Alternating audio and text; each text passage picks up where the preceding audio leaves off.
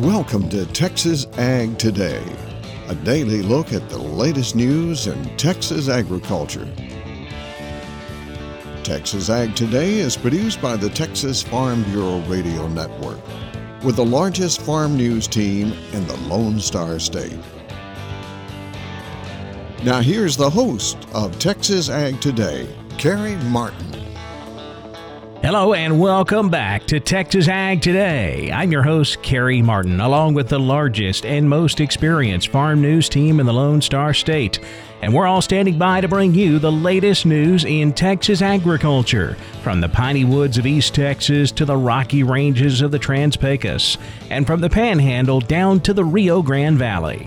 Drought conditions have improved in some areas of Texas. I'm Jessica Domel, and I'll have that story coming up. Rural land sales up dramatically during COVID. I'm Tom Nicoletti, and I'll have that story on Texas Ag today. This is Jim Hearn in the Rio Grande Valley. Extreme South Texas stays warm, windy, and dry. Harvesting and planting is at a fast pace. We'll have those stories and more on today's report. We'll have those stories plus the latest news from Washington, Texas wildlife news, and a complete look at the markets coming up. But first, here's Jessica Domel with news headlines.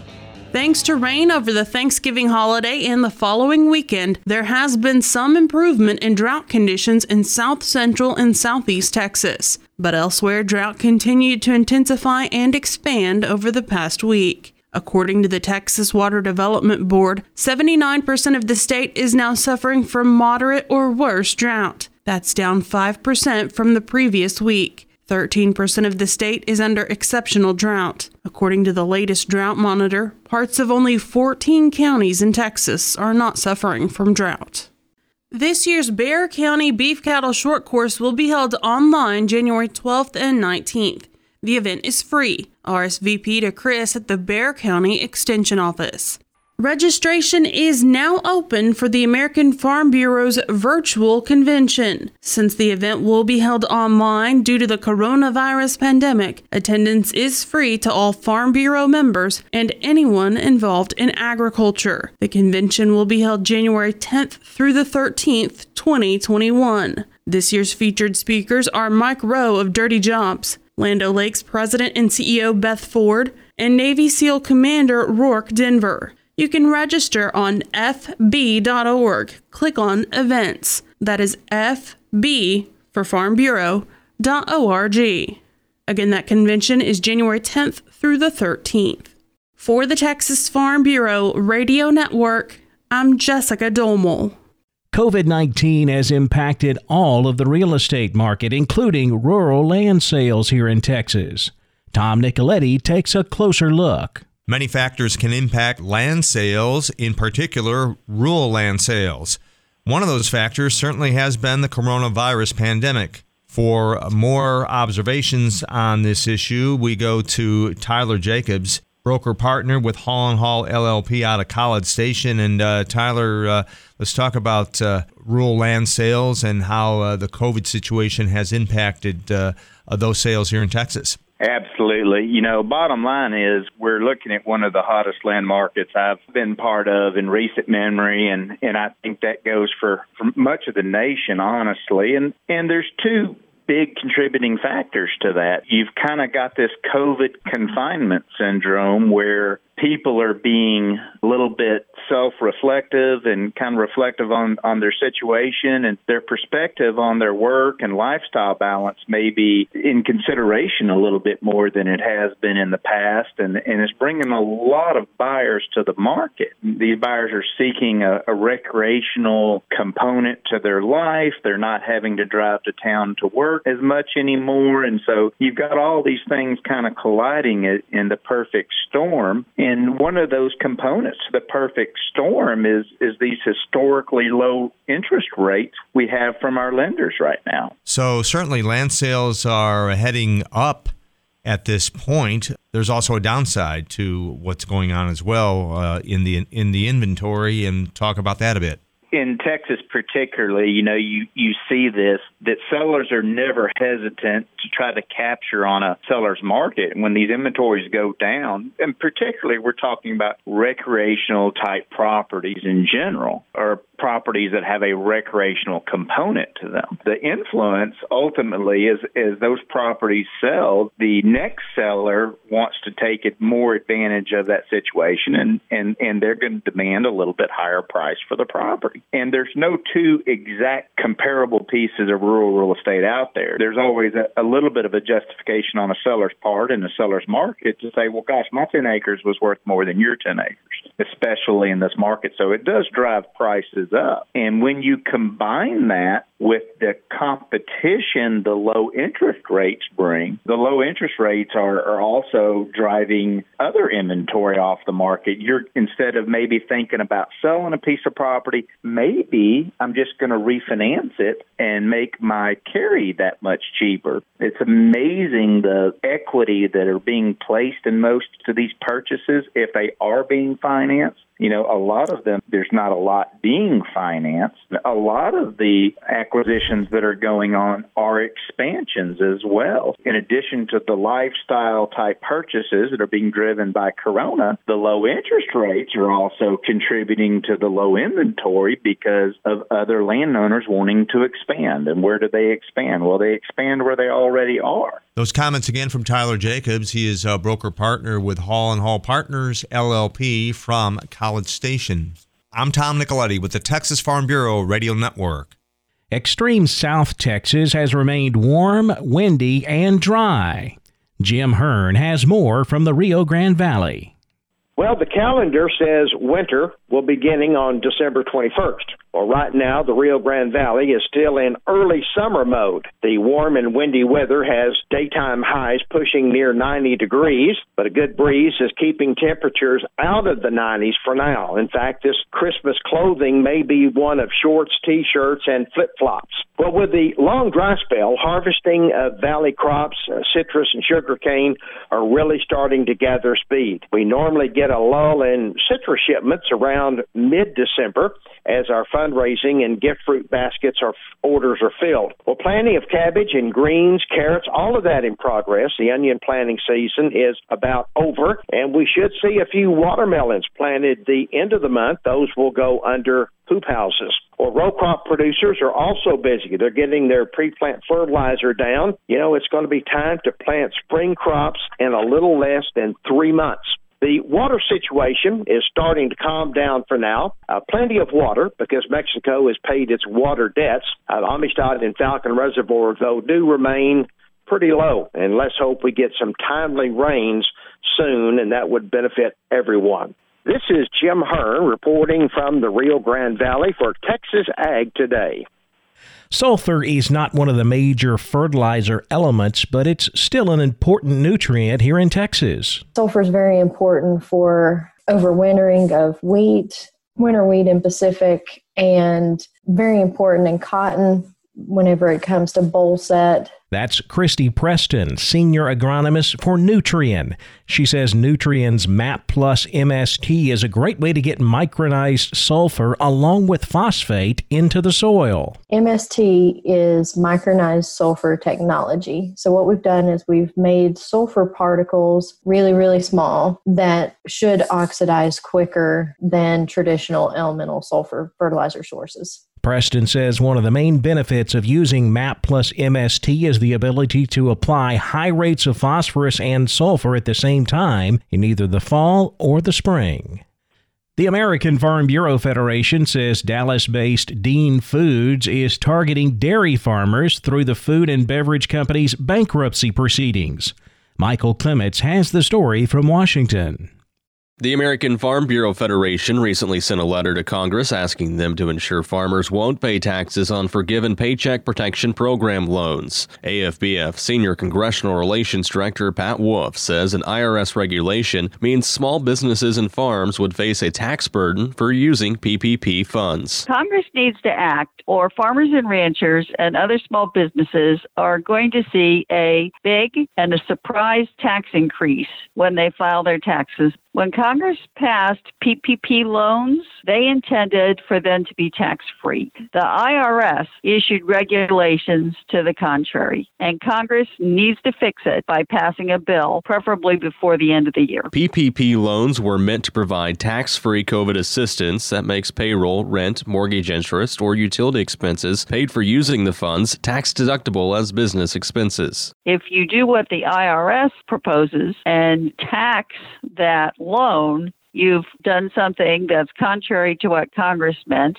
and it takes away money that farmers need to operate their businesses. With little time remaining in Congress for action, Wolff says the correction needs to be attached to other pending legislation. It's not likely that there's going to be any freestanding bills moving. So the ask for today is that Congress incorporate this fix into any piece of legislation that's moving. That might be the appropriations bill, that might be a tag on tax bill, or anything else that's moving. Michael Clements, Washington.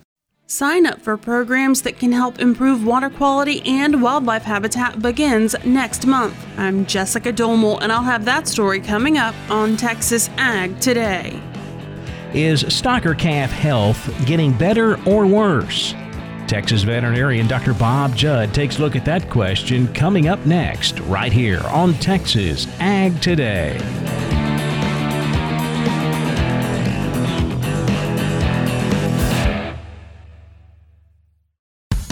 Texas Farm Bureau Insurance has protected fellow Texans with auto, home, health, and life insurance since 1952. With more than 260,000 square miles of land and 27 million people, that's a lot to cover. Whether you're wrangling cattle or wrangling kids, we're proud to protect Texans in all Texan ways of life. Visit Texas Farm Bureau Insurance today at tfbinsurance.com to get insurance for Texans by Texans. Coverage and discounts are subject to qualifications and policy terms and may vary by situation. We're keeping you informed on everything happening in Texas agriculture on Texas Ag Today. With all of the new drugs and treatment technology, it would seem that stocker health is getting better, but there seems to be a thought out there that it's actually getting worse. So, which is right? Veterinarian Dr. Bob Judd tries to answer that question. Although it's commonly believed in the stocker industry that calf health is declining, possibly due to younger calves entering the market or different genetics in calves, Dr. Thompson believes the comparison being used may not be correct. There's no way to compare the calves because they all come from different sources, have different genetics, and are shipped at different times of the year with a different environment. However, he does not believe it is genetics, available antibiotics, or anything else. He indicates there is declining number of folks that want to work with cattle, and those new folks have less experience, so many stocker operations are overloaded with high risk calves. Peak death rates will occur at about 30 days after receiving calves directly from the ranch, but the death rates peak at the time of arrival when high risk calves are purchased. So if you're buying high risk calves, make sure you have enough help to monitor and treat these calves because they require a lot of work. It is important to know that calves are high risk from the beginning as it requires a different management strategy. If you are just starting out in the stocker business, it is better to buy healthier calves that are not as much of a health risk. Although we like to blame the drugs, that is unlikely the reason calves die, as 10% of the calves with respiratory disease will die regardless of the treatment. It may not be treatment failure, but the fact that more calves are getting sick than in the past and the percentage of treated calves dying is likely similar. I'm veterinarian Dr. Bob Judd with today's Texas Vet News. You are listening to the Texas Farm Bureau Radio Network. Sign up for programs that can help improve water quality and wildlife habitat begins next month. Jessica Domel has more in today's Wildlife Report. USDA's Farm Service Agency recently announced sign up periods next year for the General Conservation Reserve Program and CRP grasslands. USDA's Rod Bain has the report. For 35 years, USDA's Conservation Reserve Program has offered an evolution of conservation practices and benefits. The primary reason for CRP at the time was to reduce soil erosion and maybe take less productive land out of production. And certainly, if you look at all of the different kinds of practices available, different focuses on what we do with those acres, it certainly has evolved a lot. There are practices that are really focused on improving water quality. There are practices practices that enhance or develop or create wildlife habitat and all the other benefits that we get. USDA Farm Service Agency Administrator Richard Fordyce says landowners interested in enrolling acreage into CRP in 2021 will have opportunity through upcoming signups next year. Our general CRP sign up it will begin on January the 4th of 2021 and will run through February the 12th. Sign up for the CRP grasslands for 2021 will start on March the 15th and run through April 23rd. That report from USDA's Rod Bain. Again, sign up for General CRP runs January 4th through February 12th. Sign up for CRP Grasslands runs March 15th through April 23rd. Both programs are competitive and they provide annual rental payments for land devoted to conservation purposes. You can sign up at your local Farm Service Agency office. For the Texas Farm Bureau Radio Network, I'm Jessica Domel. The cattle market traded on both sides of unchanged throughout the day on Tuesday, but the cotton and grain markets ended up closing lower. I'll take a closer look at all of the livestock, cotton, grain, energy, and financial markets coming up next. Keep it right here on Texas Ag Today.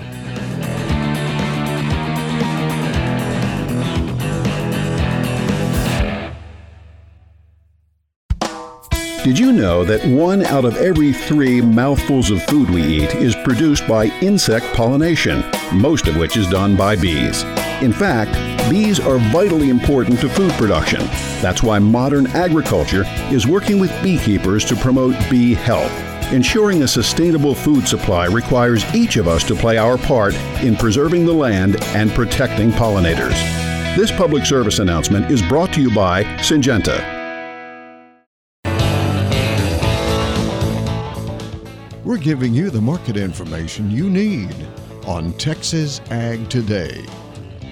We saw the cattle futures market trade both sides of the market throughout the trading day on Tuesday.